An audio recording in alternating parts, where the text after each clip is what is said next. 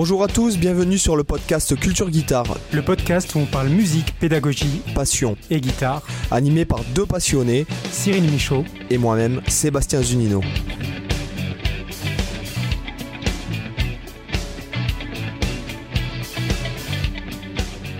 Hola chicos, bienvenidos a todos. ¿Qué tal Cyrilito Hey, salut Je me souvenais plus que tu existais, dis donc. Putain, bah ouais, non, c'est un peu ça. Moi, je me suis, je me souvenais plus que le podcast existait. Putain, je me suis dit ah mais merde, c'est vrai. Quoi. Cyril, enchanté. ouais, ouais. Et donc euh, voilà, donc euh, voilà, super, euh, super de retour parce que bon, ben, il s'avère qu'on a fait un podcast par mois alors qu'on voulait en faire un par semaine, ce qui, voilà, ce qui est efficace. Ce qui a été on va très. Pas se mentir, on est, on, on est bien. on voilà, on est, bien. on est dans la, on est dans la moyenne, quoi. C'est, bah, du coup, c'est ça qui nous a donné le, le, l'envie, tu vois, de, de, de, parler de comment être efficace et productif, tu vois, parce que là, on a les meilleurs exemples pour parler de ça. Après, c'est pas parce qu'on n'a pas fait le podcast, c'est en fait, il faut dire, euh, bon, c'est vrai qu'il faut dire à l'audience parce que j'ai, j'ai reçu euh, quand même pas mal de messages. Alors, j'ai pas reçu 10 000 messages, bien sûr. Ouais. Mais j'ai reçu pas mal de messages qui me demandaient euh, qu'est-ce qu'on foutait, en fait, euh, voilà. Et euh, c'est vrai qu'on a du mal, on a eu un peu de mal avec nos projets, etc. Bon, moi, c'est vrai que j'ai beaucoup voyagé depuis, j'ai beaucoup ouais. bougé. Et j'ai eu pas mal de boulot, voilà. Donc bon, c'est vrai qu'on a eu un peu de mal à, à se trouver. Alors vite fait, ce dont bon, déjà je vous rappelle que si vous nous écoutez de, via iPhone, euh, vous pouvez nous mettre, enfin euh, vous devez nous mettre 5 étoiles et un commentaire sympa qu'on lira à la fin de, parce qu'on a eu plein plein de nouveaux commentaires super cool. Donc on lira un commentaire tout à l'heure à la fin de l'épisode. Euh, autre chose, nous sommes sur Audible en fait, donc la plateforme de, de, de livres audio et de podcasting de Amazon. Et on peut nous mettre des étoiles aussi. Donc si jamais vous êtes sur Audible, allez nous mettre 5 étoiles pour nous faire un peu remonter dans le classement. Si vous suivez le podcast depuis longtemps, ça pourrait être sympa. Voilà. Ouais. Euh, autre chose, euh, non, en fait, il n'y a rien d'autre à dire, je crois. Hein. Ouais, ouais, non, je crois qu'il n'y a rien d'autre à dire. Et aujourd'hui, on va parler de peut-être un peu d'organisation, productivité, etc. Euh, des, des ouais. trucs. Alors, vous savez que moi, je suis un grand passionné de la productivité. Notamment, enfin bon, j'ai lu beaucoup de bouquins là-dessus, Mhm. mmh. et c'est vrai que on peut, on peut effectivement euh, on peut effectivement appliquer ça forcément à la guitare, euh, au sport, euh, ouais, à, son... tout domaine que tu vas pratiquer. Quoi. Voilà, à tout domaine que tu, façon. Peux, tu peux pratiquer. Et euh, c'est vrai que. Alors, moi, y a... je suis un peu mitigé, direct, je préfère le dire direct. Je suis un peu mitigé parce que je trouve que euh, la routine, euh, j'y crois pas, la routine guitaristique. Moi, je pense que Mmh. Euh, votre cerveau, là, le cerveau, il a besoin de, diversité, euh, que ce soit euh, dans les paysages, dans le, le comme un couple. Hein, si tu diversifies pas, que tu es tout le temps, tout le temps pareil dans ton couple, ça, ça marche pas. Si dans ta vie entière, c'est tout le temps la même chose, ça marche pas. Et vous pouvez lire pas mal de, bouquins sur le cerveau. le, cerveau aime la diversité. C'est comme si, je, si vous, je vous disais, bon, d'écouter tout le temps la même musique et de, par exemple, de manger exactement la même chose tous les jours et de voir exactement les mêmes endroits, de faire exactement la même chose tous les jours, euh, pour le cerveau, il n'y a rien de pire en fait. Voilà. Oui, parce que c'est vrai que c'est un, un, truc dont je parle justement dans mon, dans mon livre euh, où j'explique justement que le cerveau aime le contraste en fait. Oui. Euh, c'est aussi pour ça que la, tu vois, la musique, c'est un art du contraste, en fait, finalement. Mais que et que l'art le en contraste, général. c'est ce qui fait l'expressivité. Et ouais, l'art en général, tu as tout à fait raison. Donc c'est vrai que ce, cet aspect de, de contraste, c'est même pour quelqu'un de très routinier comme moi qui adore la routine, euh, c'est vrai que de, de, temps en temps, c'est plutôt cool euh, des moments où tu as des, des, changements de ce que tu fais habituellement, ça te donne des nouvelles idées, ça te, ça te ressource un petit peu, quoi. Donc c'est toujours intéressant, notamment dans les phases où tu as l'impression de tourner en rond, c'est surtout là en fait où ça devient important. Parce que je pense que tu peux quand même avoir des phases euh, de routine sur une, une certaine période. C'est le problème en fait, il arrive au bout d'un moment, tu vois. Euh, en tout cas, moi, je sais que c'est comme ça de mon côté. Je peux rester routinier pendant très longtemps, mais c'est vrai qu'au bout d'un moment, il y a besoin de changer un petit truc pour euh, repartir du, bon pied. Tu vois. Mais après, ça dépend des personnes. Il y en a qui vont avoir besoin de changer régulièrement, mais en tout cas, c'est vrai que du point de vue guitare, euh, je suis d'accord que le côté routine, ça n'a pas de sens, par exemple, toi, de se dire, voilà, tous les jours, je vais faire tel exercice, euh, genre des chromatismes, machin, euh, je, vais, je, vais faire, euh, je vais faire ça, je vais faire ça, je vais faire ça, parce que, en fait, tout simplement, ton niveau, il, évolue tous les jours. Enfin, si tu bosses tous les jours, il évolue tous les jours. Enfin, d'ailleurs, si tu bosses pas tous les jours, il évolue aussi, mais dans l'autre sens, parce que tu, perds en, tu perds en niveau. En tout cas, ce que je veux dire, c'est que ça évolue tout le temps. Donc, par définition, si tu gardes la même routine, ça n'a pas de sens parce que du coup, tu dois adapter ce que tu fais aux, problématiques que tu as actuellement. En fait, c'est hyper simple la pratique instrumentale, c'est juste que tu as des choses que tu sais faire, tu as des choses que tu sais pas faire. Et après, là-dedans, tu as des choses que tu as envie de faire et tu as des choses que tu n'as pas envie de faire. Donc, idéalement, il faut aller vers ce que tu as envie de faire et travailler ce que tu ne sais pas faire là-dedans. Donc, euh, en fait, ta routine, elle doit toujours s'adapter à, ça, finalement. C'est euh, soit soit t'aider à faire mieux ce que tu sais déjà faire, soit à, réussir ce que tu ne sais pas faire. Parce que c'est vrai que des fois, ça peut être bien aussi de travailler quand même des choses que tu sais faire, malgré tout, euh, pour des questions d'entretien et de perfectionnement. moi, je, reviens toujours à cette, euh, discussion euh, de Patrick Ronda qu'il avait eu avec avec je sais plus si c'était Pascal Vigneault, Christophe Godin, ou si j'avais lu ça dans une interview d'ailleurs, je me souviens même plus, mais en tout cas, ça a beau être un maître de l'aller-retour, il continue de, de chercher il continue de travailler, il continue d'optimiser, il continue. Euh, c'est-à-dire, il n'a pas une routine particulière parce que euh, des fois, il explique que tiens, là en ce moment, ben, il teste une nouvelle façon d'attaquer ses cordes, une nouvelle euh, position de la main, une nouvelle façon de, de, gérer la main droite. Ça montre bien qu'il n'est pas dans une routine en fait juste pour maintenir son aller-retour, mais il est, dans une recherche d'optimisation, de pourquoi pas essayer de changer un peu son son parce qu'au bout d'un moment, peut-être il a envie d'autre chose, etc. Bon, là, je cite Patrick Ronda, mais on pourrait dire la même chose de tout le monde. Euh, donc c'est ça, je pense, c'est déjà le premier point. En fait, qu'il faut retenir le plus important, c'est que il faut forcément évoluer son sa routine parce que nous-mêmes on évolue. Oui, ça. Alors là, c'est pour la routine. Alors. Il est vrai que de, moi je prends l'exemple de par exemple cette histoire de Hammer from Nowhere. Hein. Moi j'ai commencé à bosser le Hammer from Nowhere quand on a commencé le podcast. Vraiment, donc je peux le dire. Donc j'ai euh, j'ai quand même bossé, on va dire, avec on va dire cette euh, direction-là. Ce qui m'a vraiment fait progresser, je peux le dire, je peux témoigner aujourd'hui, puisque on a commencé le podcast quoi en 2020, je crois, en août 2020. Euh, ouais, à peu près, à peu près.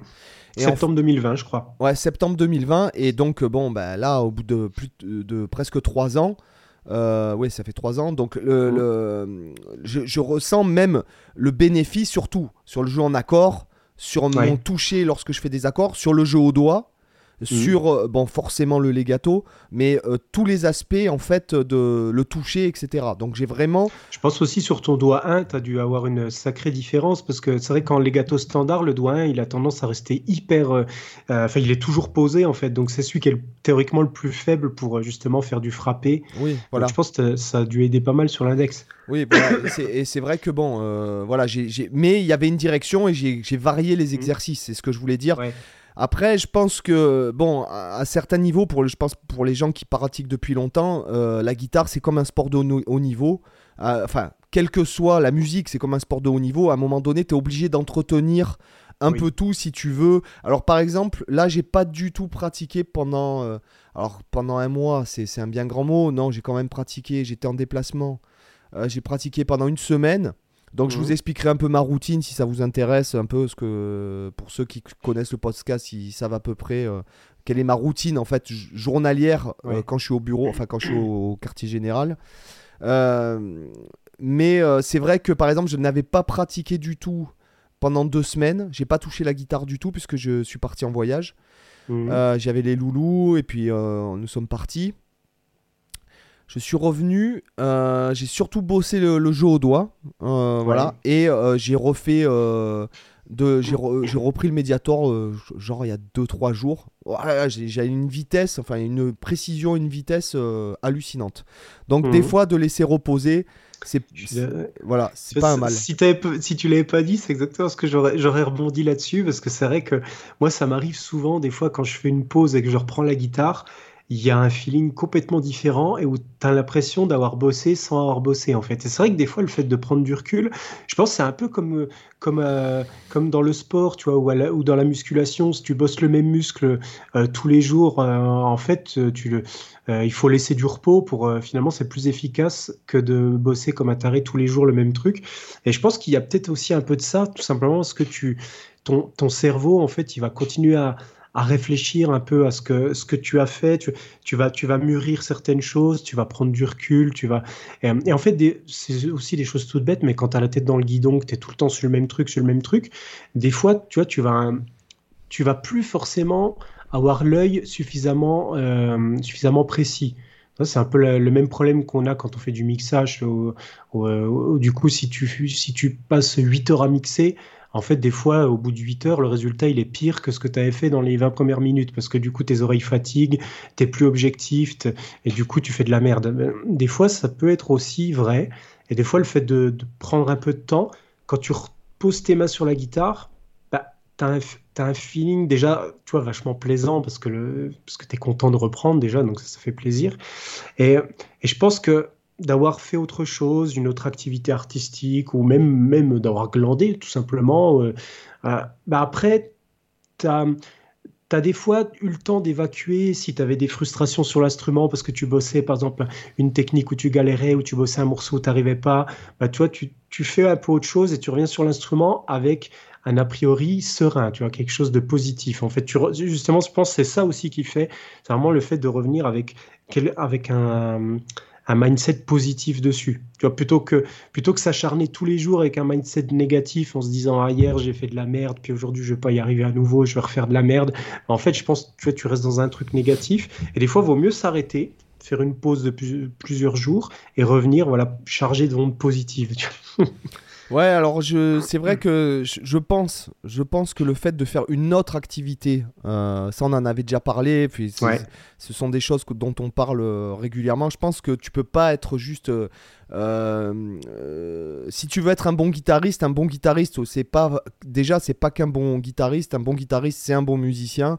Un bon musicien, ce n'est pas juste un bon musicien, mais c'est une personne qui s'intéresse à, plein de sujets. Quand tu lis toutes les biographies euh, de, tous ces mecs, de, de, Bach, hein, je parle de Bach à Proust, à n'importe qui, enfin à Chopin, à Coltrane, enfin ou à, bon, je, je vais pas, j'ai pas envie de parler des mecs de j'ai pas forcément envie de, Comment il s'appelle C'est The Steel Panther? parce euh... qu'ils s'intéressent je sais pas à quoi ils s'intéressent mais en tout cas j'ai lu une interview ils sont pas ils sont pas juste euh, brainless quoi tu vois ils aiment aussi euh, ils aiment pas juste sniffer et puis s'envoyer des, des, des, des, groupies tu vois et faire de la zik mais euh, ce que je veux dire, c'est que de t'intéresser à d'autres choses, à l'art, de t'intéresser à la littérature, à la poésie, euh, euh, au cinéma, bien sûr, tout mhm. ça, je pense, au sport aussi. Je pense que. Alors, moi, j'ai rien foutu, pour être franc avec vous, totalement transparent, j'ai absolument rien foutu pendant 4 mois pratiquement. ouais, pratiquement 4 mois. Mhm. C'est-à-dire que j'ai pas fait de vidéo, j'ai pas j'ai très peu j'ai eu très peu de commandes, juste quelques commandes. Euh, je crois qu'il n'y a pas eu de nouvelle formation. Si, ah oui, si quand même, j'ai fait deux nouvelles formations. Il y a eu des nouvelles formations. Voilà. Mais j'ai lu lire, euh, je sais pas, depuis le début de l'année, entre 30 et 40 livres, quoi. Et j'ai mhm. fait du sport à gogo. Bon, voilà. Donc, j'ai pas rien foutu. J'ai voyagé aussi. Euh, j'ai pas rien foutu, mais euh, d'un point de vue euh, purement technique, guitare, j'ai rien fait en fait. tu vois, j'ai, pas, enregistré. D'ailleurs, j'ai eu du mal à me remettre à enregistrer des trucs, à me remettre dans le bain de, mes, des outils que j'utilisais régulièrement, vraiment. Mmh. après, j'ai quand même, bon, si je, je dois exagérer, j'exagère un peu, j'ai quand même pratiqué. Voilà. Et ce que je veux dire, bon, voilà, ça, en tout cas, c'est vrai que ça m'a fait du bien euh, parce que l'an dernier, à la même époque, je me souviens, tu te souviens, je t'avais dit, oh, je sais pas ce que j'ai, je fais que dormir, j'ai envie de rien faire. Euh. voilà, j'imagine que j'ai une période euh, annuelle où bah, je suis une genre d'hibernation, quoi. Voilà, c'est ça. Et, euh, mais je m'en souviens quand j'étais au lycée, c'était ça. Quand j'étais euh, avant la saison, c'était toujours pareil euh, chaque année. Donc, bon, voilà, après, il faut s'écouter. Après, j'ai gardé quand même mon lifestyle de me lever à 5 heures, de faire toujours pareil, le 5 à 6, méditation, 7 minutes workout, des pompes, des exercices et tout, déjeuner, pratiquer, partir courir, etc. etc. J'ai quand même gardé l'après-midi, au lieu de, de créer du contenu, en fait, en gros, c'est ça. j'étais plus à lire, ou à retourner faire du sport, quoi. En fait, voilà. Mm. Bah, après, ce qui, est, ce qui est bien aussi quand on fait ce genre d'activité, c'est que justement pour des créateurs de contenu comme nous, ça t'inspire pour de la création de contenu aussi. Moi, moi tu vois, des fois, c'est le cas euh, quand euh, euh, je vais avoir des fois des, des idées de contenu parce que j'ai fait quelque chose, des fois, qui n'a rien à voir avec la guitare, tu vois ou parce que j'ai fait de la compo pour rester dans la musique, tu vois, j'ai fait de la compo, puis je me dis, bah tiens, ça, je pourrais en parler dans, euh, par rapport à la guitare, tu on pourrait trouver une transposition par rapport à la guitare. Et des fois, voilà, le fait de faire des activités comme ça, toi, je pense que c'est le cas aussi quand tu fais de la muscu, tu peux trouver plein de ponts avec la pratique instrumentale de la même manière, tu vois, ça doit t'inspirer aussi, je pense, pour de la création de contenu. Euh, bah, je te dirais la muscu, alors c'est très. Euh, tu vois, la musculation, il y a, je pense que tu as d'autres types de trucs. Tu as le, tu, veux, si tu veux faire du culturisme ou quoi, mais maintenant je me rends compte avec le recul, puisque ça fait quand même euh, longtemps maintenant que je fais beaucoup de sport. Euh, je me rends compte que le sport, c'est plus pour ma, ma tête mmh. euh, que pour mes muscles en fait. C'est ce que je vais dire, c'est très bête. Mais quand tu fais, par exemple, quand tu fais de la, la muscu, euh, bah, tu le fais pour ta tête en fait. Je me rends compte, ça me vide la tête, ça me mhm. parce que bon à 40 balais, il faut pas se voiler la face, tu prends vachement moins. Euh, bon, tu, prends quand même, tu vois, euh, surtout s'il faut avoir une. Alors je dis, maintenant je m'en rends compte parce que je soulevais quand même vachement lourd et en fait je progressais pas au niveau de la prise de masse pour ceux qui sont intéressés par ça. Et en fait j'ai changé mon alimentation et je peux te dire que tu le vois dans la semaine, dans la semaine. Mhm. Voilà, donc c'est intéressant. Euh, sans parler, je vais pas envie d'être, euh, tu vois, bodybuildé, tu vois. C'est vraiment, euh, c'est juste parce que tu te sens bien quand tu, voilà, quand tu, tu comment dirais-je, bah, tu te sens bien de pas être trop gras, de pas être, tu vois, d'avoir un peu de la force, d'avoir un peu de l'endurance, de, tu mhm. vois. Surtout à 40 balais, parce qu'à 40 ans, tu, tu sens que. Alors j'imagine que vous avez des. que vous le savez si vous avez 40 ans, mais à 40 ans, tu sens vraiment qu'il y a un gap qui se passe, quoi. Voilà, que tu. Euh, tu sens que ton corps, il... ouais, c'est plus le même. Si j'avais fait ce que je faisais à 20 ans, euh, je suis sûr que j'aurais été comme Jean-Claude, tu vois. tu vois. Mais euh, ce que je veux dire, c'est que c'est, je me rends compte, c'est plus pour la tête, pour, on va dire, le fait d'avoir une, une hygiène, je te dirais, et, comment dirais-je, une, rigueur en fait sur le fait de faire des trucs tous les jours, le fait de, euh, de garder des objectifs sur le long terme, le, fait est que ça te vide la tête aussi. Voilà, tu, es à la salle, bon, euh, euh, voilà, tu te vides la tête quand tu pousses des poids, quoi. C'est bête, hein. Et puis ça t'aide à mieux connaître ton corps, à aller chercher des infos, tu, tu regardes, t'apprends des, des autres. Enfin, il y a un truc qui est pas mal. Et le fait de courir, ce que je dis, c'est par, bon, par exemple, la semaine dernière, enfin, euh, oui, je suis rentré euh, au quartier général euh, mardi, nous sommes lundi d'après, et en fait, j'ai été malade, donc j'ai pas couru, j'ai pas fait de sport mardi, mercredi, jeudi, vendredi. Ah, franchement, j'en pouvais plus. Je samedi, j'avais encore de la fièvre, je suis allé courir parce que je me suis dit ah non mais là je peux pas, je peux plus, c'est juste pas possible. Euh, c'est vrai que le, sport, en plus, ça te remet en forme. Moi, ça m'est déjà arrivé quand j'étais malade de quand même me forcer à faire du sport, puis finalement, oui. tu vas mieux après. Voilà. Donc euh, voilà, voilà. Et, et même, j'ai envie de te dire que quand tu t'organises une, une on va dire, euh, une pratique, pour, puisque c'est le sujet en fait de, du podcast, quand tu t'organises une pratique et que tu la tiens sur le long terme, il y a autre chose qui se passe. Il y a, déjà, il y a un il euh, y a un truc magique qui se passe dans le fait de faire quelque chose tous les jours en fait et de par mm. exemple te donner un objectif. Je sais pas moi pour les pour les personnes euh, qui n'ont pas beaucoup le temps de pratiquer si jamais elles arrivent à c'est un peu le sujet d'une de mes formations d'ailleurs qui s'appelle guitare discipline. C'est ce dont je parle en fait. Parce qu'en fait la plupart des, des gens ont ce problème là de euh, de, de, de, partir dans tous les sens et puis en fait au bout de 5 minutes euh, ils font n'importe quoi, ils font la même chose et tout, c'est un peu ce que je dis mm. euh, sur la page de présentation. et le fait en fait de tenir une hygiène de pratique, c'est-à-dire le fait de se dire bon ben là j'ai 20 minutes mais tous les jours de ma vie, enfin tous les jours pendant 6 mois, je vais pratiquer 20 minutes, mais 20 minutes où je coupe le téléphone, ou euh, pour ma femme et mes enfants, je suis même plus sur la surface de la Terre, je coupe, je me fais pas ça dans la télé et tout. Ces 20 minutes-là, mis sur 6 mois, les progrès seront considérables en fait. Ah oui, c'est sûr. Voilà. Mais que ce soit, peu importe que ce, que ce soit de la technique, que ce soit du rythme, que ce soit de la lecture de notes, que ce soit du, du, du ear training ou, n'importe quoi, ou de la rythmique, j'en sais rien. Mais le fait de te dire 20 minutes par jour, quoi qu'il arrive, même s'il y a une guerre nucléaire, je pratique mes 20 minutes et, euh, et je le fais tous les jours. Comme si c'était euh, aussi important que de dormir et de manger en fait de le faire mmh. passer vraiment dans les besoins reptiliens, tu vois. et en fait, au bout de six mois, tu as gagné trois ans. Et, oh, mine de rien, 20 minutes en plus, c'est long. Hein. Non, mais 20 minutes concentrées, oui. Quand tu fais vraiment voilà 20 minutes concentrées, tu peux en faire des choses en 20 minutes. Ouais, et j'ai envie de te dire que si jamais tu médites, 20 minutes, c'est pas long, justement. Voilà.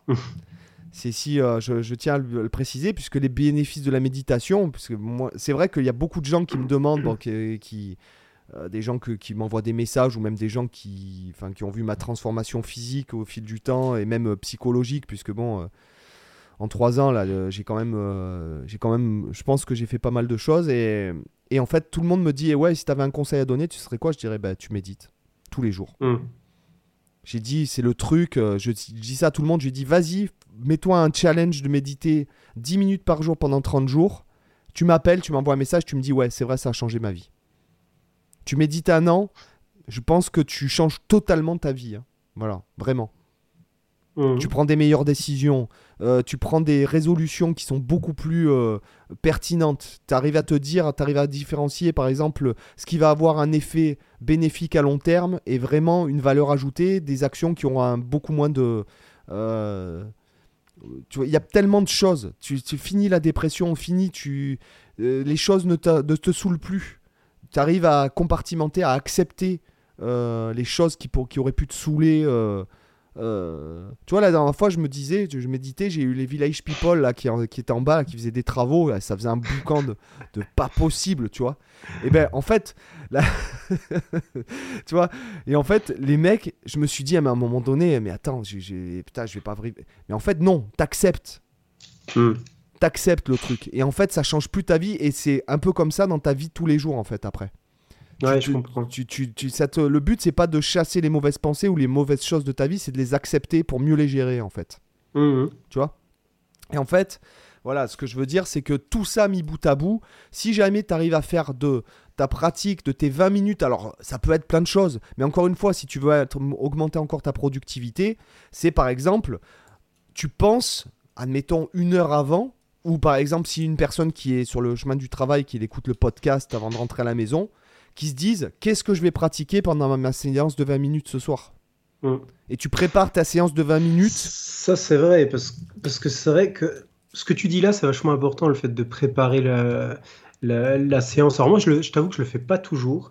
Euh, des, des, fois, j'arrive à préparer ma semaine, mais c'est plus souvent que je prépare du lendemain, euh, enfin du, du, soir pour le lendemain quand je sais que je vais pratiquer. Mais c'est vrai que quand tu as que 20 minutes, puis que tu en passes déjà 10 à te demander qu'est-ce que tu vas faire pendant 20 minutes. C'est là où je voulais en venir. Et, et d'un point de vue, euh, pour les gens qui aiment la productivité, parce que je sais qu'il y a pas mal de gens qui sont intéressés par le développement personnel qui écoutent le podcast, si vraiment, je pouvais, pour les indépendants, je parle. Hein, euh, mm. Après, euh, la meilleure chose que tu puisses faire, c'est de faire ta liste de tâches du lendemain la veille avant de te coucher. Mm. Lorsque tu écris, et je, parle de l'écriture parce qu'encore une fois, je me rends compte d'un truc. Voilà, euh, il y, a, y, a, quelque chose d'incantatoire dans l'écriture.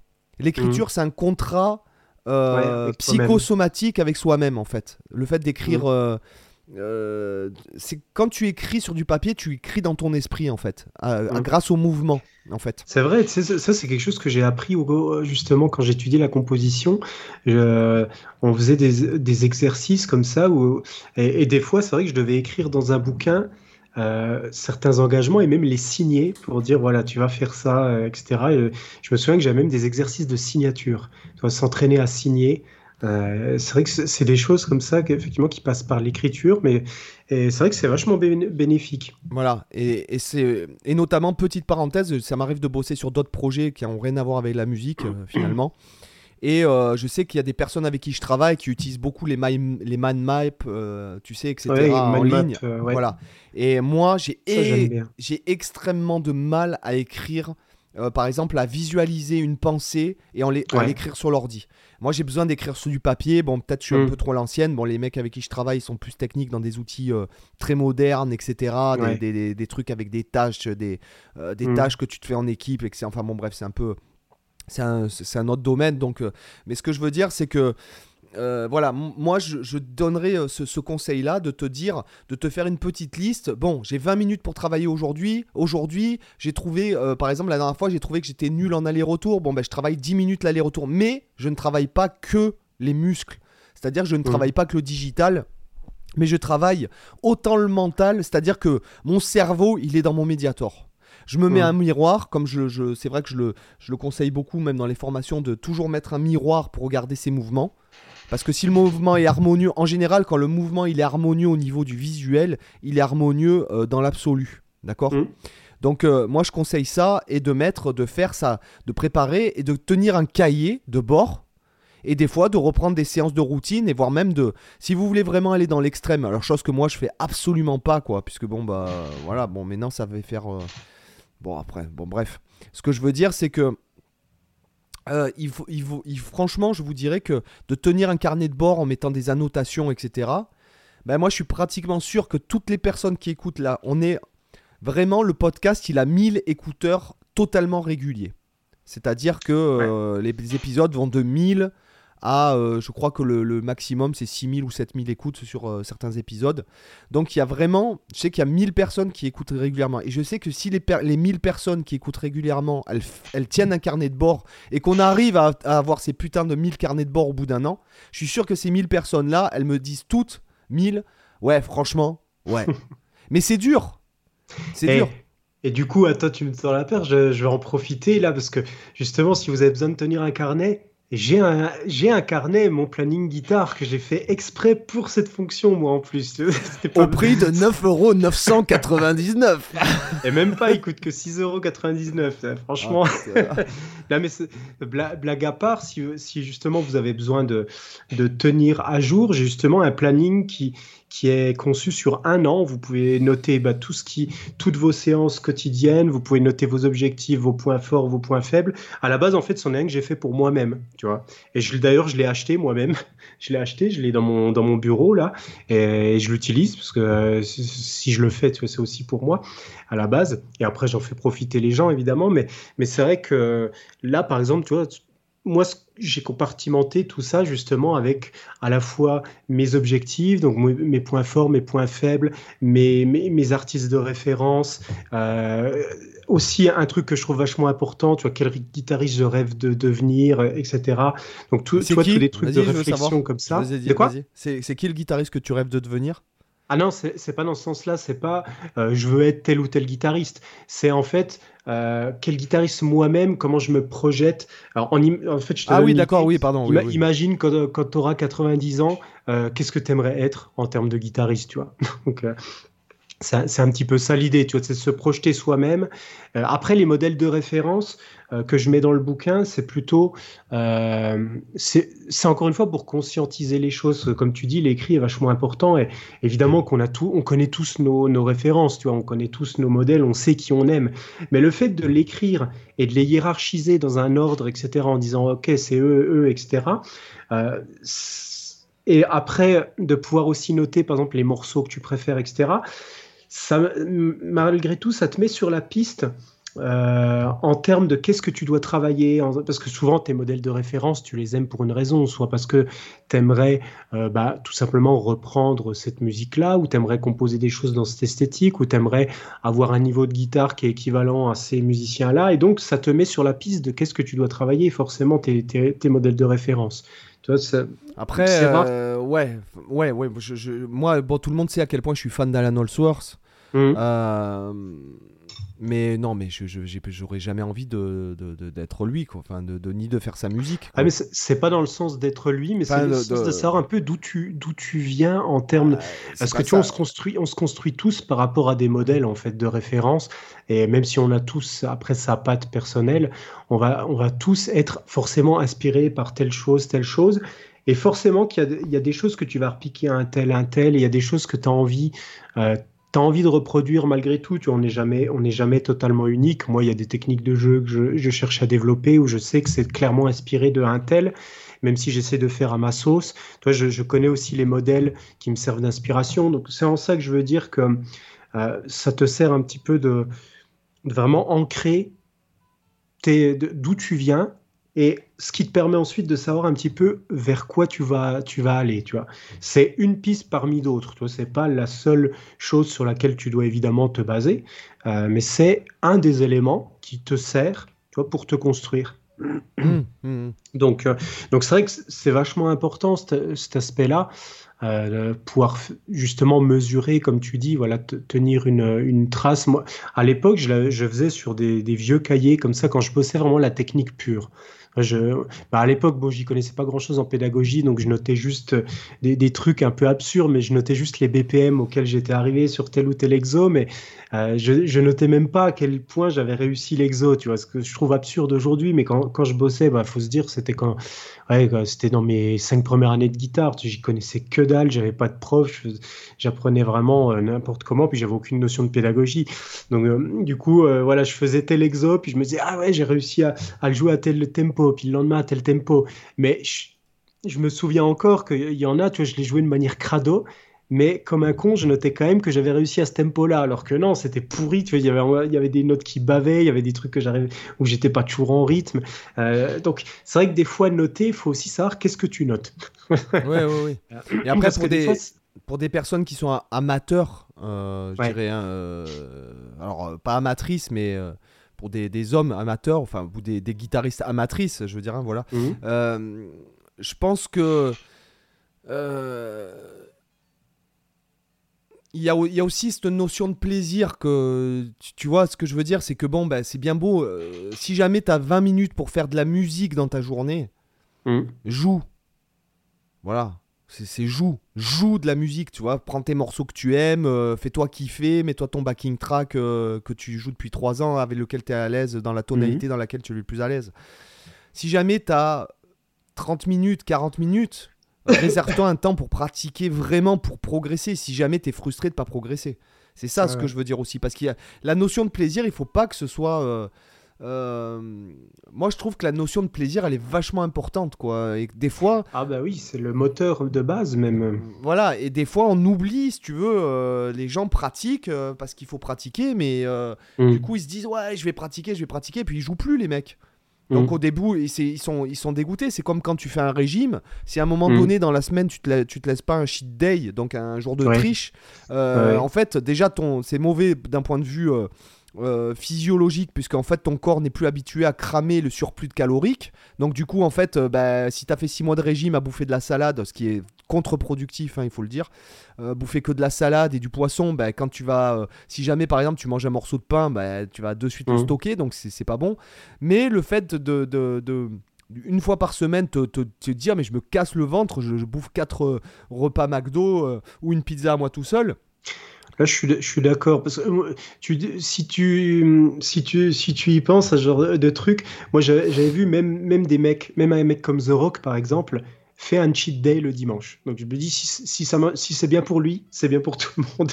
Tout Si le monde même lui euh, le fait. La plupart, hein, la, la plupart des, des, des fitness, euh, je sais pas comment on appelle ça, des Mais C'est vrai que c'est un truc que tu vois beaucoup, le cheat day, voilà, effectivement. voilà, c'est c'est, euh, il faut il faut laisser son corps s'habituer déjà Puis psychologiquement. C'est aussi mental, c'est pas que physique. Oui, oui, oui. C'est aussi mental. Mais ce que je veux dire, c'est que c'est productif sur les deux aspects. Donc Ouais, voilà. euh, euh, mais, mais voilà, le fait d'organiser sa pratique, moi je pense que quand tu. C'est pour ça que la plupart des gens ne, ne progressent pas. Euh, Et c'est marrant parce que j'ai l'impression qu'aujourd'hui, tu as dix fois plus de contenu gratuit sur Internet et tout que moi, par exemple, quand j'ai commencé la guitare. oui, mais- bien sûr. Non, mais j'ai l'impression que quand on était adolescent, nous on avait un groupe de copains, bah, le niveau il était, euh, c'était pas mal dans l'absolu quoi, tu vois. Mhm. Alors qu'aujourd'hui, bon, euh, moi je parle, je parle à des profs qui sont des, notamment de certaines de cette époque-là. Je, sais que certains écoutent le podcast, certains amis de cette époque-là avec qui on était un groupe de, je sais pas moi, une quinzaine de guitaristes euh, avec qui euh, on échangeait pas mal de choses, etc., etc. Le niveau était vraiment correct et ils me, ils me disent, notamment Mm, ouais, cinq d'entre eux m'ont dit, mais le niveau aujourd'hui, les. Alors, parce que après, il y a des gens qui apprennent sur Internet, ouais, je suis d'accord, mais les gens qui en. Les, les, les, je sais pas pourquoi, j'ai l'impression que c'est un leurre, en fait, bah, la technologie. Pour, moi, en fait, c'est assez simple à expliquer. Euh, déjà, le premier truc que tu peux te dire, c'est que l'information en soi n'a aucune valeur. Donc, partant de là, euh, que, que tu aies une profusion d'informations sur Internet, c'est pas ça qui va faire la progression. En fait, tu peux avoir accès à toute la connaissance du monde. Si toi-même tu sais pas où tu veux aller, à quoi ça te sert? Toi, genre, je te mets un GPS dans les mains, mais tu sais pas dans quelle ville tu dois aller. À quoi te sert le GPS À rien. Tu vois euh, en fait, c'est ça que en fait la plupart des gens ne réfléchissent pas. C'est qu'en fait, ils savent pas euh, qu'est-ce qu'ils veulent faire concrètement? Donc en fait, après, ils bossent au pif des trucs sans savoir à quoi ça leur sert, euh, et du coup, ils progressent pas. En fait, c'est tout simplement ça la raison. Et t'as beau avoir une, avalanche de contenu sur Internet, bah, la seule chose que ça fait, c'est que ça fait que ça te disperse encore plus et tu penses encore moins justement à qu'est-ce que tu veux vraiment faire. Ouais, mais ça, c'est valable aussi si, si tu s'il y, a, il y a 40 ans, euh, si tu prends des cours avec le prof d'à côté de chez toi. Bah, de manière générale, ça, ça a toujours existé. Il faut, si tu sais pas vraiment tes objectifs, alors la différence, c'est quand même avec le prof, lui, il te cadre quand même. Si tu n'as pas un objectif précis, il va déjà te, donner une direction générale. C'est ça la, différence. Et après, quand tu as plus de maturité, parce que c'est vrai que tout dépend de ton âge et de ta maturité, c'est vrai que quand tu as, as, un élève de, entre 7 et 14 ans, généralement, ils n'ont pas forcément une idée précise de ce qu'ils veulent faire. Donc forcément, là, tu es un peu en guide où tu où essaies de le former de manière générale, lui montrer le maximum de choses tu, vois pour, des mecs pour l'aiguiller de euh, plus en plus vers ce pourquoi il est, il est défini, il est, il est destiné en tout cas.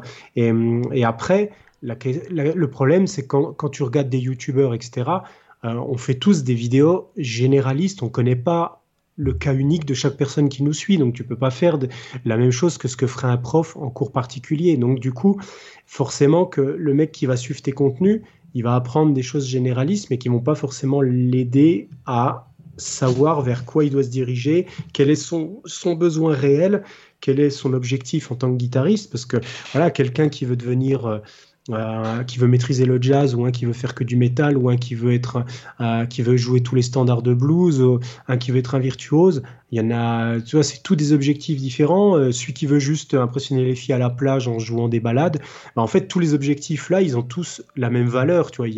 Ils sont parce que en fait, c'est des objectifs personnels, donc il n'y en a pas un qui est mieux qu'un autre dans l'absolu. Mais si tu n'en as pas conscience, bah, tu vas pas faire les bons choix forcément de quoi travailler. Des fois, tu vas, tu vas bosser des trucs qui ne te serviront pas forcément pour ton objectif réel. Bon, ça t'apportera toujours quelque chose malgré tout, mais pas directement pour ce euh, que tu as vraiment besoin de faire.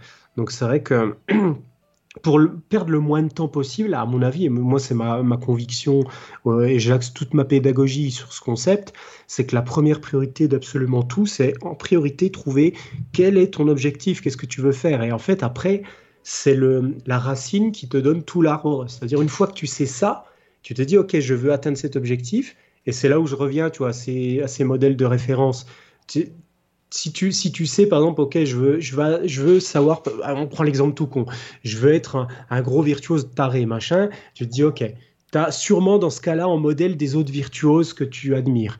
Tu peux déjà te poser la question, tiens, ok, eux, ils ont réussi à atteindre cet objectif. Alors, question, comment tu vois, tu essaies d'extrapoler. À, mon avis, qu'est-ce qu'ils ont mis en place comme stratégie pour y arriver? Si eux, ils ont réussi, ça veut dire que moi aussi, je peux y arriver parce que je suis un être humain comme eux. Il n'y a pas de raison que j'y arrive pas si je me donne les moyens. Donc, tu vois, d'essayer d'extrapoler, OK, quelle stratégie il a pu mettre en place?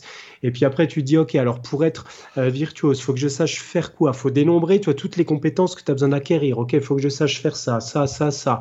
Ensuite, une fois que tu as ça, tu te dis, OK, telle compétence, bah, comment je peux travailler, avec quel type d'exercice, quel type de morceau, quel type de répertoire, etc. Et en fait, tu construis ta pédagogie comme ça, mais tu pars du général et tu vas dans le particulier. Alors que la plupart des gens, le problème qu'ils ont, c'est qu'ils font exactement l'inverse. C'est-à-dire, ils vont sur YouTube et puis ils, ils bossent un exercice lambda comme ça sans savoir justement cet exercice, qu'est-ce qu'il va t'apporter comme compétence, sans savoir si cette compétence t'en a besoin et sans savoir si cette compétence elle est liée à ton objectif final. Tu vois ce que je veux dire? Bah, Ça, je l'ai compris. à l'envers. Je l'ai compris. Un jour, j'étais au resto avec un pote quand j'ai fait mon premier vlog en 2016 là. Ouais. Et euh, j'ai un gars qui vient me voir, il me dit ouais, je suis le vlog, machin et tout, euh, truc. Euh, bah, je lui dis ah bah super et tout. Il me dit ouais, je veux prendre des cours, machin. Et bon, bref, donc je finis par lui donner des cours, donc c'est. Et je me pointe et il me dit ouais tiens regarde j'ai travaillé ça de cette vidéo, j'ai travaillé ça de cette vidéo, j'ai travaillé ça de cette vidéo. Et en fait il y avait rien qui était bien fait en fait. Hmm. C'était. si tu écoutes on te salue bien bas. Ben non, non, parce que je, bah, je, non, mais j'ai pas, j'ai pas hésité à lui dire quoi. Enfin, tu vois, je, je, suis pas là pour, euh, pour passer de la, pour passer de la crème quoi, tu vois. Euh, je veux dire, euh, ouais, je lui dis ouais, mais bon, tu le fais, mais bon, tu le fais pas bien parce que il y a pas les bons coups de médiator, il y a pas l'impulsion, il y a pas l'accentuation, donc c'est, d'ailleurs, c'est là, c'est ce que je remarque dans la plupart des gens qui après, par exemple, ils achètent des des leaks ou des trucs comme ça. Et puis après, il me tag sur Instagram en disant Oui, j'ai pris la, la leaks numéro 4, machin. Et il manque, euh, il manque le principal. Les notes sont là, mais il n'y a pas l'inflexion ou l'accentuation alors que j'en parle. Hmm. Tu vois? Donc en fait, c'est, je, pense que c'est le fait de se retrouver toujours euh, ouais, seul, en fait, avec personne qui te juge. Et après, bon, tu le mec sur Instagram, j'ai pas arrivé à dire ouais, en fait, non, c'est pas bon parce que tu accentues pas le truc. Bon, je, je suis pas là non plus pour rabaisser les gens. Mais euh, hmm. ce que voilà, donc je pense que c'est oui, c'est le, fait, on pourrait en revenir que tu sais quand on avait fait le sujet sur euh, cours en ligne ou cours en, réel. Voilà, donc euh, mais c'est vrai que et à chaque fois que bon, c'est vrai que moi je donne plus du tout de cours euh, de, vrais cours en fait, hein, donc moi je fais plus que des formations, mais c'est mmh. vrai que dans les formations j'en parle beaucoup beaucoup.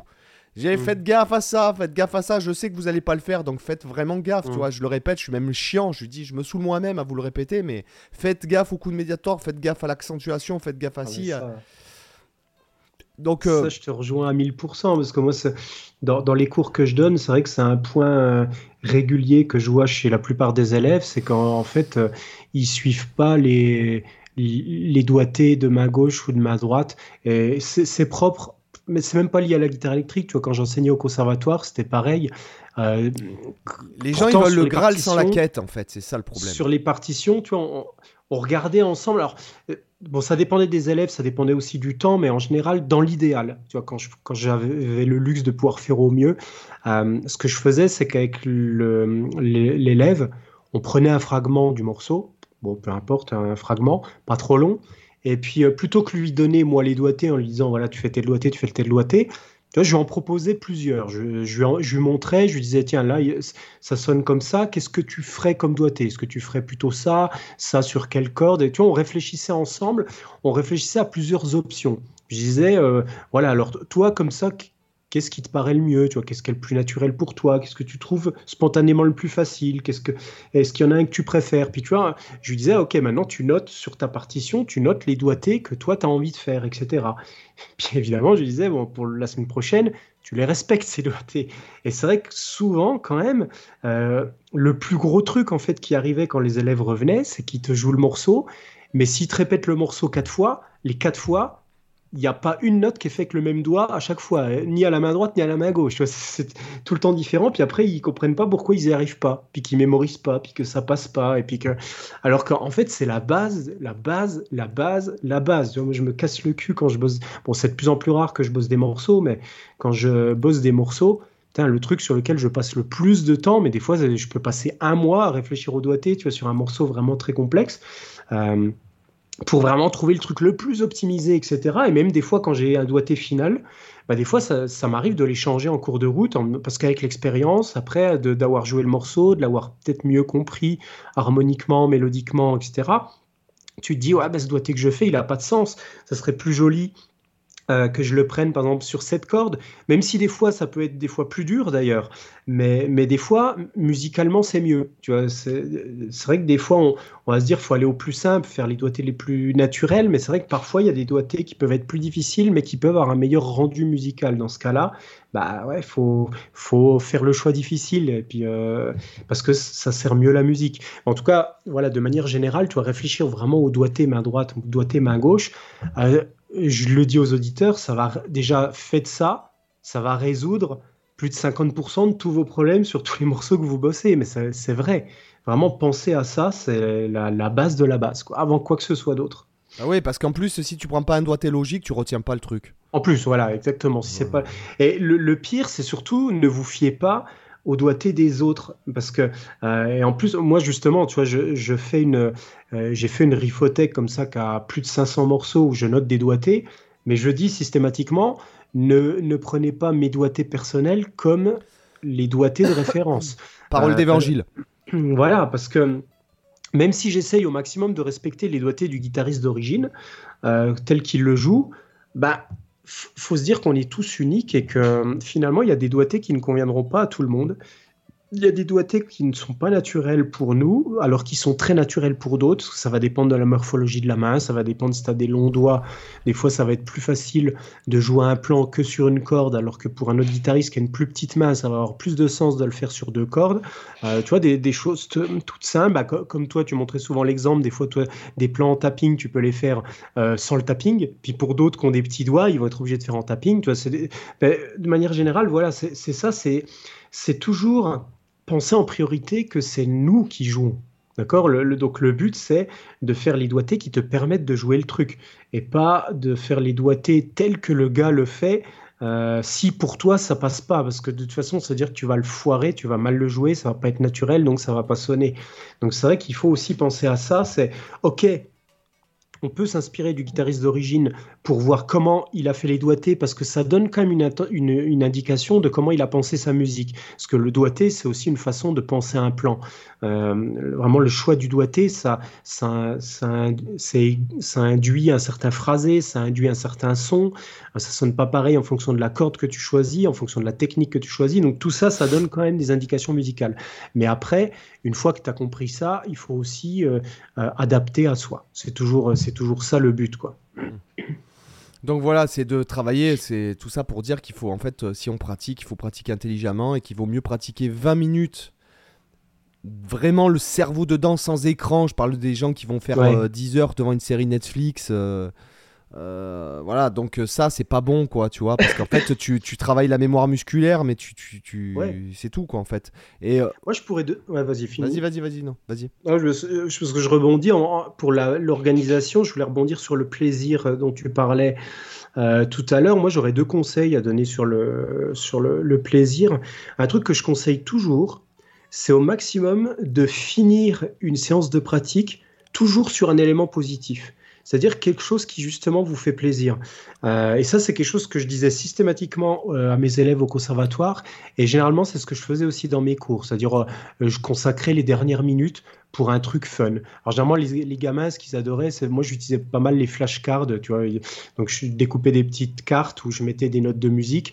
Euh, j'avais fait une, une fiche en carton avec une mesure en 4-4 et puis les gamins ils devaient en gros ils créaient le rythme qu'ils voulaient puis ensuite ils devaient le rejouer etc et ça forcément ça les éclatait euh, à tous les cours ils me disaient allez on fait les flashcards etc donc, en général je le gardais pour la fin parce que comme ça ils finissaient leur cours avec un truc qui leur a plu. Ils étaient contents puis ils étaient contents de revenir la semaine d'après. Et en fait c'est la même chose quand on bosse tu vois par exemple, se dire, OK, tu as fait tes 20 minutes, bah, au début, faut peut-être mieux commencer par les trucs un peu, euh, peut-être que tu aimes le moins faire parce que c'est au début que tu as le plus de motivation. Donc peut-être commencer par la partie un peu euh, technique, euh, une fois que tu t'es un peu échauffé, si, vraiment c'est nécessaire. Et par contre, à la fin de tes 20 minutes, te dire, OK, là, dans mes 20 minutes, je m'en garde 6 ou 7 pour, par exemple, jouer mon morceau préféré. Puis tu t'éclates ou ta backing track préférée, puis tu fais ton truc. Et puis tu te dis, voilà, tu as posé ta guitare et en fait, c'est comme un film, tu vois, généralement, le, et comme une musique. Ce que tu retiens le mieux, c'est le début et la fin. Donc, euh, bah à la limite, même, tu vois, ça pourrait être même un meilleur conseil de dire de commencer par un truc plaisir, finir par un truc plaisir. Et le milieu, tu le consacres. Euh, c'est comme ça, le début, ça te permet de t'échauffer avec un truc qui te fait plaisir. Mais on va retenir plus facilement ces choses-là. Euh, et c'est ce qui fait qu'après, on, on, va avoir plus de motivation pour la séance d'après. Parce que, en fait, si tu finis ta séance de travail sur un truc qui te saoule parce que tu es frustré, tu n'y arrives pas, tu t'es planté, tu finis sur un truc hyper négatif où tu vois que tu as fait de la merde, que ça sonne mal, en fait, tu finis ta séance de, travail avec un sentiment hyper négatif. Du coup, le lendemain, tu vas en fait garder ce sentiment négatif au moment de commencer, parce que tu t'es souvenu que la veille, ça s'est mal terminé, tu vois.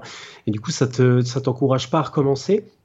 Donc ça, c'est déjà un premier conseil tout con, tu vois. Finir sur un truc plaisir. comme ça, ça te rappelle aussi pourquoi tu fais de la guitare. Euh, le fait de faire ce, point plaisir. Et l'autre point, ça c'est quelque chose qui est purement de l'ordre du répertoire. Moi, je conseille toujours un truc, c'est d'avoir toujours trois morceaux en stock.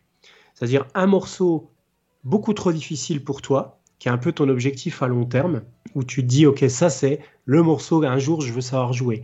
Même si c'est un morceau que tu sais que dans trois ans euh, tu sauras le jouer et pas avant, c'est pas grave, tu vois, c'est ton objectif très long terme. Un objectif moyen terme, qui est celui que moi j'appelle vraiment le morceau. D'ailleurs, ça c'est un truc que je parle dans mon livre, le planning guitare. Euh, c'est un, morceau qui est juste un tout petit peu au-dessus de ton niveau, tu vois, c'est-à-dire il n'est pas inaccessible pour toi, tu peux peut-être le jouer à 80%, pas trop mal, mais il reste 20% où tu galères. Et du coup, c'est celui qui va te te faire sortir un peu de cette, qui va étendre ta zone de confort en poussant plus loin un petit peu tes, limites, tu vois. Euh, c'est lui, qui va te servir à progresser, en fait, tout simplement. Euh, et après, tu as le morceau beaucoup trop facile pour ton niveau. C'est pas celui qui va te faire progresser.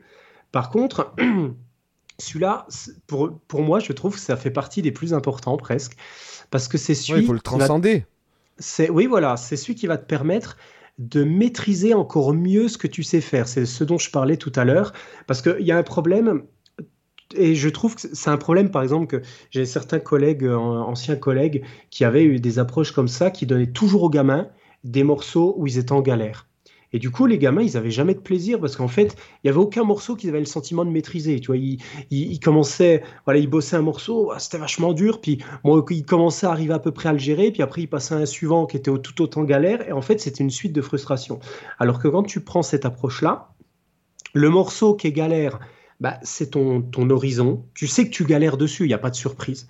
Celui qui est juste au-dessus de ton niveau, bah, il y a quand même le plaisir de savoir que ouais, en maîtrises quand même euh, les trois quarts et du coup, tu sais que tu as la capacité de le maîtriser. Donc, c'est quelque chose qui te pousse à avancer. Et le morceau super facile, le gros avantage qu'il a, c'est qu'il te montre que tu as été capable un jour de le maîtriser. Donc, ça te montre que tu as, été capable de progresser. Donc, ça, c'est déjà, ça, ça, joue sur ta fierté, tu vois. Ton ego, ça te montre, OK, ouais, je sais jouer ce morceau. Donc, euh, j'ai réussi à un moment donné à maîtriser quelque chose à la guitare. Et l'autre point positif, c'est que ça te permet de, ne pas être en situation de jeu où tu es tout le temps en lutte avec la guitare, en lutte technique. Ce qui te permet de. C'est le seul moment où tu peux vraiment travailler la musicalité, en fait. Parce que quand tu as un, morceau où vraiment tu, tu le maîtrises techniquement à tous les niveaux, c'est-à-dire que tu peux le jouer en parlant en regardant Netflix en même temps, et puis tu sais que tu vas le jouer sans faire le moindre pain technique, cest à dire voilà, tu as une bonne maîtrise du morceau, et à ce moment-là, tu peux travailler la musicalité. Tu peux rechercher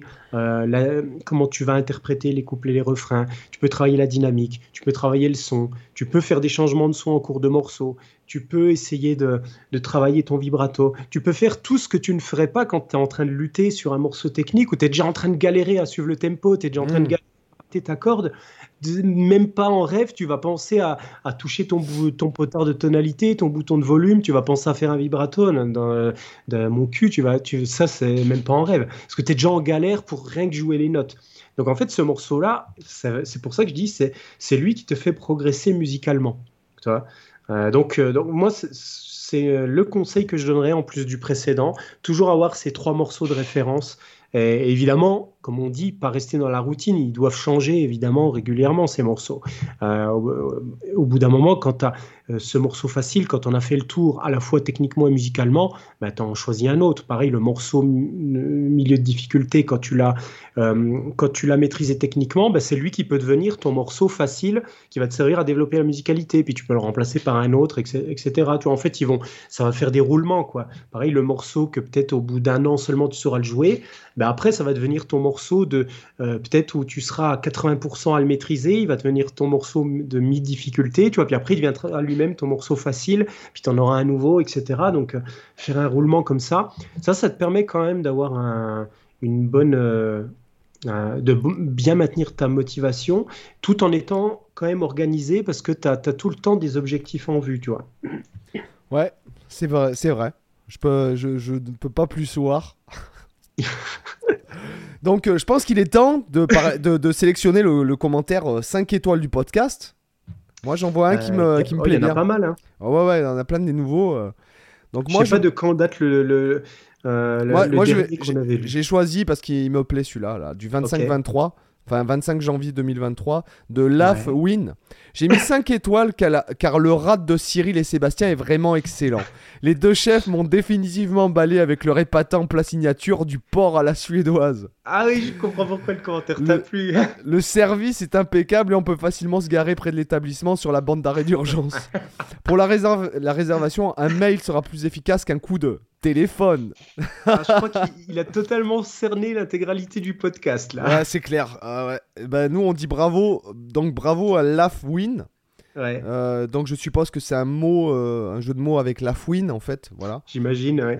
J'imagine. Donc euh, il y en a pas mal et donc n'hésitez pas à nous mettre 5 étoiles sur le podcast avec un commentaire.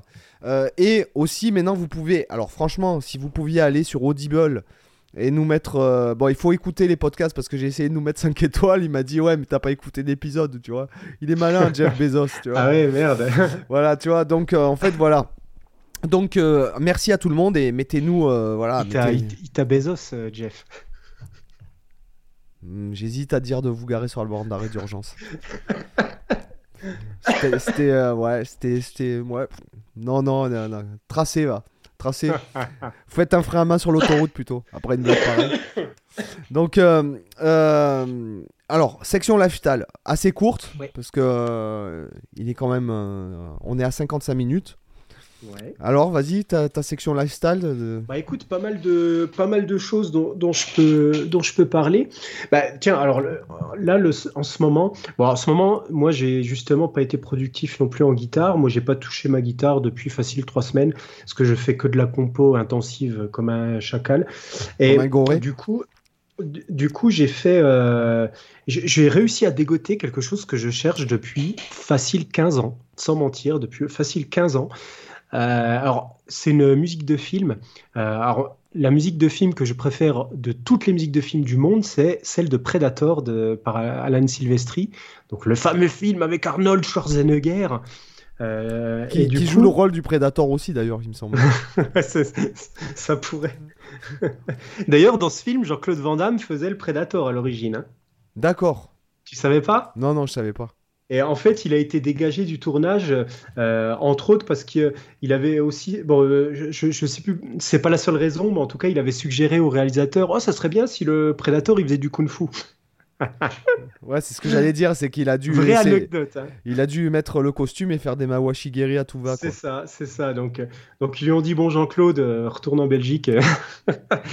et donc, donc, euh, oui, je cherchais cette OST parce que j'adore. Et notamment, elle est vachement bien parce que c'est un super exemple si vous cherchez des exemples d'utilisation de la gamme ton-demi-ton ou euh, demi-ton-ton ou euh, en tout cas le, mode à transposition limitée de Messiaen numéro 2, etc. Peu importe comme vous l'appelez. La gamme diminuée, quoi. Aussi, voilà. Donc, on l'appelle de 15 millions de façons. Bertha aussi. Oui, aussi. Donc, voilà. Je pense que c'est peut-être celle qui a le plus d'appellations de, de, toutes les gammes. Et du coup, euh, ce, cette BO est un très bon exemple parce qu'elle est basée sur la gamme ton demi-ton. La plupart des, des ostinatos qui sont joués sont là-dessus. Le thème du film est, en, est joué comme ça. Toute l'ouverture est faite comme ça. Donc c'est assez mélodique, c'est vachement bien. Euh, donc voilà, en tout cas, moi j'adore cette OST. Et donc j'étais frustré parce que j'aimerais.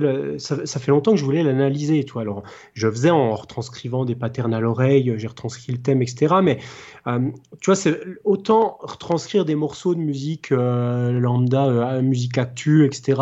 À l'oreille, ça passe. Quoique, des fois, quand le mixage s'en mêle, tu vois que tu as un mixage vachement touffu, tu as, des, des instruments vachement sous-mixés, il y a des fois, c'est juste impossible d'entendre certains instruments.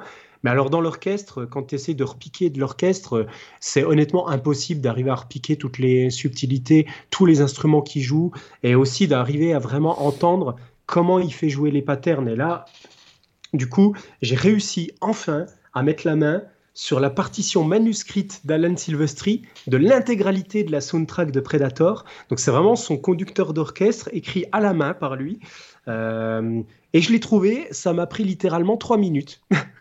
de recherche sur Google, alors que pendant 15 ans, j'ai cherché ça comme un taré, j'ai jamais réussi à retrouver la à tomber, à, à, le retrouver.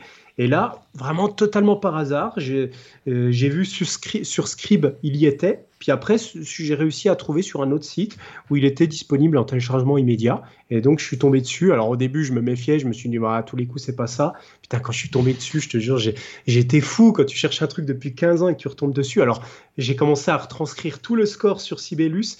Et, pour le coup, j'étais assez sur le cul parce que c'est vrai que tu as en fait, tu vois l'intelligence du gars dans le fait d'écrire des ostinatos. Alors pour, pour les auditeurs, un ostinato, si vous savez pas ce que c'est, euh, pensez par exemple à l'ostinato des, des, dents de la mer. Ce, ce truc-là, ou dans, ou, dans, ou dans, par exemple, c'est une figure.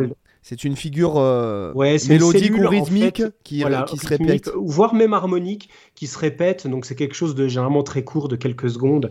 Donc quand on pense pendant Star Wars, tam, pam, pam, pam, pam, pam, pam, pam, voilà ce qui, ce qui va soutenir le thème de Das Vador, par exemple. Enfin, voilà, les ostinatos, ça pullule dans la musique de film. Et finalement, on pourrait trouver un peu l'écho quand, quand ce que nous, on appelle des riffs dans les musiques actuelles, c'est ni plus ni moins que des ostinatos en réalité. Hein. C'est un peu cette logique-là. Sauf que, bon, dans la musique de film, ça s'appelle ostinato. Et donc, dans la musique de Predator, honnêtement, l'OST, elle est composée à 80% d'ostinato. C'est d'ailleurs un super exemple de de comment développer du matériau. Parce que franchement, il a très peu de matériaux de base. Il a un thème, quelques ostinatos, mais il te tire euh, quasiment deux heures de musique de ça. Euh, c'est hyper intelligent comme il fait. Et donc, moi, j'avais retranscrit certains ostinatos. Euh, il y en avait un notamment. ah, je sais plus. il faisait un triolet, un triolet de, de croche avec la même note répétée, suivi d'un petit pattern ascendant de trois notes. Donc, tu vois, rien de particulier. Pareil en, triolet de croche. Donc, euh, tu as deux triolets de croche, basiquement. Euh, et, donc, moi, je l'avais retranscrit tout bêtement sur un seul instrument. Et en fait, en, regardant la partition, euh, il donne cet ostinato bon, à plein d'instruments. Il le donne au basson, au piano, au violoncelle, etc. Et donc, il a fait la même technique partout. Par exemple, au, lieu de, de, faire jouer le pattern entier au violoncelle, donc de faire ces trois notes ta ta ta ta ta tam ta ta ta ta tam. Euh, en fait, il a fait il a fait des divisis, c'est-à-dire qu'il a divisé la section de violoncelle en deux. Il a fait la même chose pour les bassons. Il a fait même la même chose pour le piano. Dans l'OST, il y a plusieurs pianos. Et en fait, il y a des violoncelles qui vont faire ta ta ta ta, et il y a l'autre divisé de violoncelle qui va faire ta ta tam, qui va faire les trois notes ascendantes après. Et en fait, c'est vachement, enfin non, qui vont faire tam ta ta tam. C'est-à-dire qu'ils vont faire la première note du premier triolet suivie du deuxième triolet. Et en fait, c'est vachement intelligent parce que le fait de faire ça, tu vois, si tu avais joué le truc, ta ta ta ta ta tam, juste ça, en fait, tu aurais un feeling bah, des deux triolets, mais le fait d'avoir un violoncelle qui fait ta ta ta tam et l'autre qui fait tam ta ta tam, ben, en fait, ça te fait une accentuation parce que le, premier violoncelle qui va te faire la note, euh, le ta ta ta tam, en fait, elle est écrite en note piquée, c'est-à-dire c'est avec un accent. Donc, c'est une note deux fois plus courte que la valeur écrite et jouée un petit peu plus fort. Et du coup, ça veut dire que quand l'autre violoncelle fait son triolet, tu as ce, groupe de violoncelle qui fait l'accentuation, et inversement, quand le groupe qui fait le premier triolet joue, tu as l'autre qui fait l'accentuation de la première note du triolet. Et en fait, il a réussi comme ça, en utilisant une seule euh, catégorie d'instruments, donc que les violoncelles, d'à la fois de te faire sortir le pattern, plus deux accentuations que, toi, le compositeur lambda, ce qu'il aurait fait, c'est qu'il aurait écrit le pattern au violoncelle et il aurait fait faire les accentuations par d'autres musiciens. Ce qui fait qu'en fait, ça lui aurait grillé une autre section de musiciens, alors que là, il a réussi à faire tout ça avec la même section. C'est un truc super subtil. Et il fait la même chose au piano. il, il, utilise. Euh, j'aurais jamais pu, honnêtement, retrouver l'orchestration de ce morceau parce que, tu vois, par exemple, pour faire justement ce type de subtilité, il utilise deux harpes, trois pianos. Le truc complètement improbable parce que du coup, il te fait justement des jeux rythmiques entre les harpes et les pianos. Par exemple, à un moment donné, tu as, des, as des, pareil, des triolets de harpe où il te fait. En fait, elle répète la note mi. Et tu vois, pareil, le compositeur basique, ce qu'il ferait, c'est il mettrait le, un mi euh, tu vois, juste répéter en triolet, mi, mi, mi, mi, mi, mi, mi, mi, mi, mi, mi, mi. Et lui, en fait, ce qu'il fait, c'est que tu as une harpe qui fait des sauts d'octave, donc mi grave, mi aigu, mi grave, et après le triolet suivant, bah forcément, vu que c'est un triolet, ça s'inverse, ça fait mi aigu, mi grave, mi aigu, donc tam, tam, pam, pam, pam, ça, ça s'alterne comme ça, et l'autre harpe, elle joue le même rythme, mais en inversant. C'est-à-dire pendant que la première harpe fait le mi aigu, la deuxième harpe fait le, mi grave. Donc en fait, elles font une espèce de miroir Tu vois, c'est tout des jeux comme ça de subtilité, ce qui fait qu'en fait, ça te donne un pattern euh, bah, du, coup permanent, parce qu'en fait, quand tu as la note, quand tu la harpe 1 qui te fait le mi aigu sur la première note du triolet, euh, et qu'ensuite elle te fait sur la deuxième note du triolet le mi grave, bah, la deuxième harpe, elle te fait le mi aigu sur la deuxième note du triolet. Et en fait, ça fait, ça fait comme ça un tapis de trois mi aigus tout le temps à l'aigu et trois mi graves tout le temps aussi dans le grave. Sauf que c'est pas fait par les mêmes harpes. Et du coup, voilà, ça te fait des effets, tu vois, de sonorité, d'orchestration qui sont vraiment top, quoi. Et, du coup, il applique cette logique partout. Puis euh, du coup, il utilise en plus du trombone basse, du contrebasson. Enfin, voilà, il utilise une orchestration vraiment très sympa. Et donc voilà, je découvre. Euh, du coup, tu vois, ça me sert aussi en composition parce qu'en ce moment, je suis dans mes compos pour ma chaîne d'horreur et ça me donne plein d'idées d'orchestration. Euh, je suis en train d'étudier vraiment comment comment il gère tous ces ostinatos et voilà, ça te, euh, comment il partage le thème. Euh, pareil, un truc pour ceux qui connaissent le thème de Predator que je trouve vraiment excellent. Et juste derrière, donc c'est des suites de triolets, euh, de croches, et il te fait un effet rythmique. Ti ti ti ta ta ta ta ta ta. Tu vois, un truc de percussion qui répond. En fait, c'est pareil, il a une super intelligence. C'est qu'au fait, au lieu de donner ça à un seul instrument, il te donne ça à trois instruments. Tu as d'abord un kabasa, c'est une, en fait, c'est une, c'est un peu comme un shaker si tu veux, mais c'est une percussion euh, d'Amérique latine, je crois. Qui en fait, j'en ai un à la maison. C'est un, un, truc que tu, tu, tiens à la main, qui est, qui est, circulaire, qui est enroulé avec des billes en fait, et qui est, qui est un peu comme un shaker avec des trucs euh, à l'intérieur ah, D'autres appellent ça le bâton de pluie. Alors ça n'a pas du tout la même forme, mais ça peut évoquer un peu les mêmes sonorités, mais, mais c'est pas du tout la même chose parce que tu as vraiment... Tu vraiment en fait des roulements de billes qui, qui entourent complètement. Euh, c'est une sorte de, cylindre, tu vois, avec un bâton en dessous. Puis le cylindre, il est entouré par plusieurs euh, cercles à billes.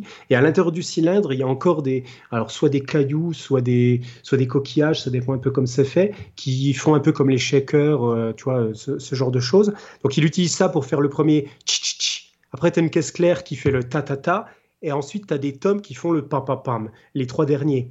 Et en fait, c'est tellement intelligent comme il a fait ça que quand tu écoutes ça, tu as le piano qui fait le ta-ta-ta-ti-des-tam, pa-pa-pa-pa-pam. Et quand tu entends ti-ti-ti, ta-ta-ta-ta-ta-ta, en fait, tu as l'impression d'entendre un effet d'octave, comme s'il y a des notes, alors qu'en fait, les trois instruments qui jouent sont des percussions à hauteur euh, non définie. Donc, elles ne font pas de notes, mais en fait, psychologiquement, il te fait croire qu'il y a une descente d'octave, parce qu'en fait, il utilise le, spectre en, mettant le cabassa qui est le plus aigu d'abord, la caisse claire qui est, en, dans les médiums ensuite, et les tomes qui sont dans les graves. Ça te fait un effet d'octave, même s'il n'y a pas de note réelle jouée. Tu c'est tout des trucs comme ça.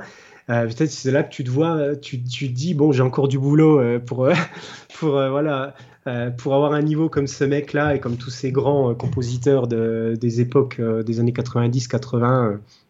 c'est voilà, donc moi je suis super content, je suis toujours en train d'étudier le score. Tu vois, j'ai pas mal de choses à apprendre encore là-dessus. Bon bah super. Bah écoute, moi j'ai pas grand chose à dire si ce n'est que je pense que je vais reprendre un vlog quotidien d'ici peu. Voilà, sur ma chaîne Sébastien Zunino Guitar School. Alors j'ai commencé à lister des sujets, euh, voilà, pour vraiment qu'il mhm. y ait toujours un truc, un contenu euh, intéressant, et voilà. Et vous pouvez aller, si vous voulez suivre cette aventure-là, vous allez sur mon site euh, school.cb. Alors le site, parce que bientôt il y aura le site en anglais aussi. Donc school.sebastienzuno.com, vous vous inscrivez à la newsletter et puis je vous mettrai, vous aurez accès à tous les PDF, etc. Voilà. Super. Et je pense que c'est l'heure de, je pense que c'est l'heure de la fin, non? Ouais. Allez. Donc, on, peut se dire à, jeudi prochain, j'espère. Bah écoute, je sais pas, il faut voir. J'ai ma soeur qui se marie. À jeudi. À jeudi. À jeudi. J'ai ma soeur qui se marie. Jeudi, euh, jeudi, je prends l'avion. Il y a ma soeur qui se marie. Donc, euh, euh, je, je, sais pas. Moi, je crois que je, je crois que je reviens lundi. Donc, ça va. Donc, voilà. Bon, bah, sur ce, les gars, à la semaine prochaine. À la semaine prochaine. Bye. Ciao.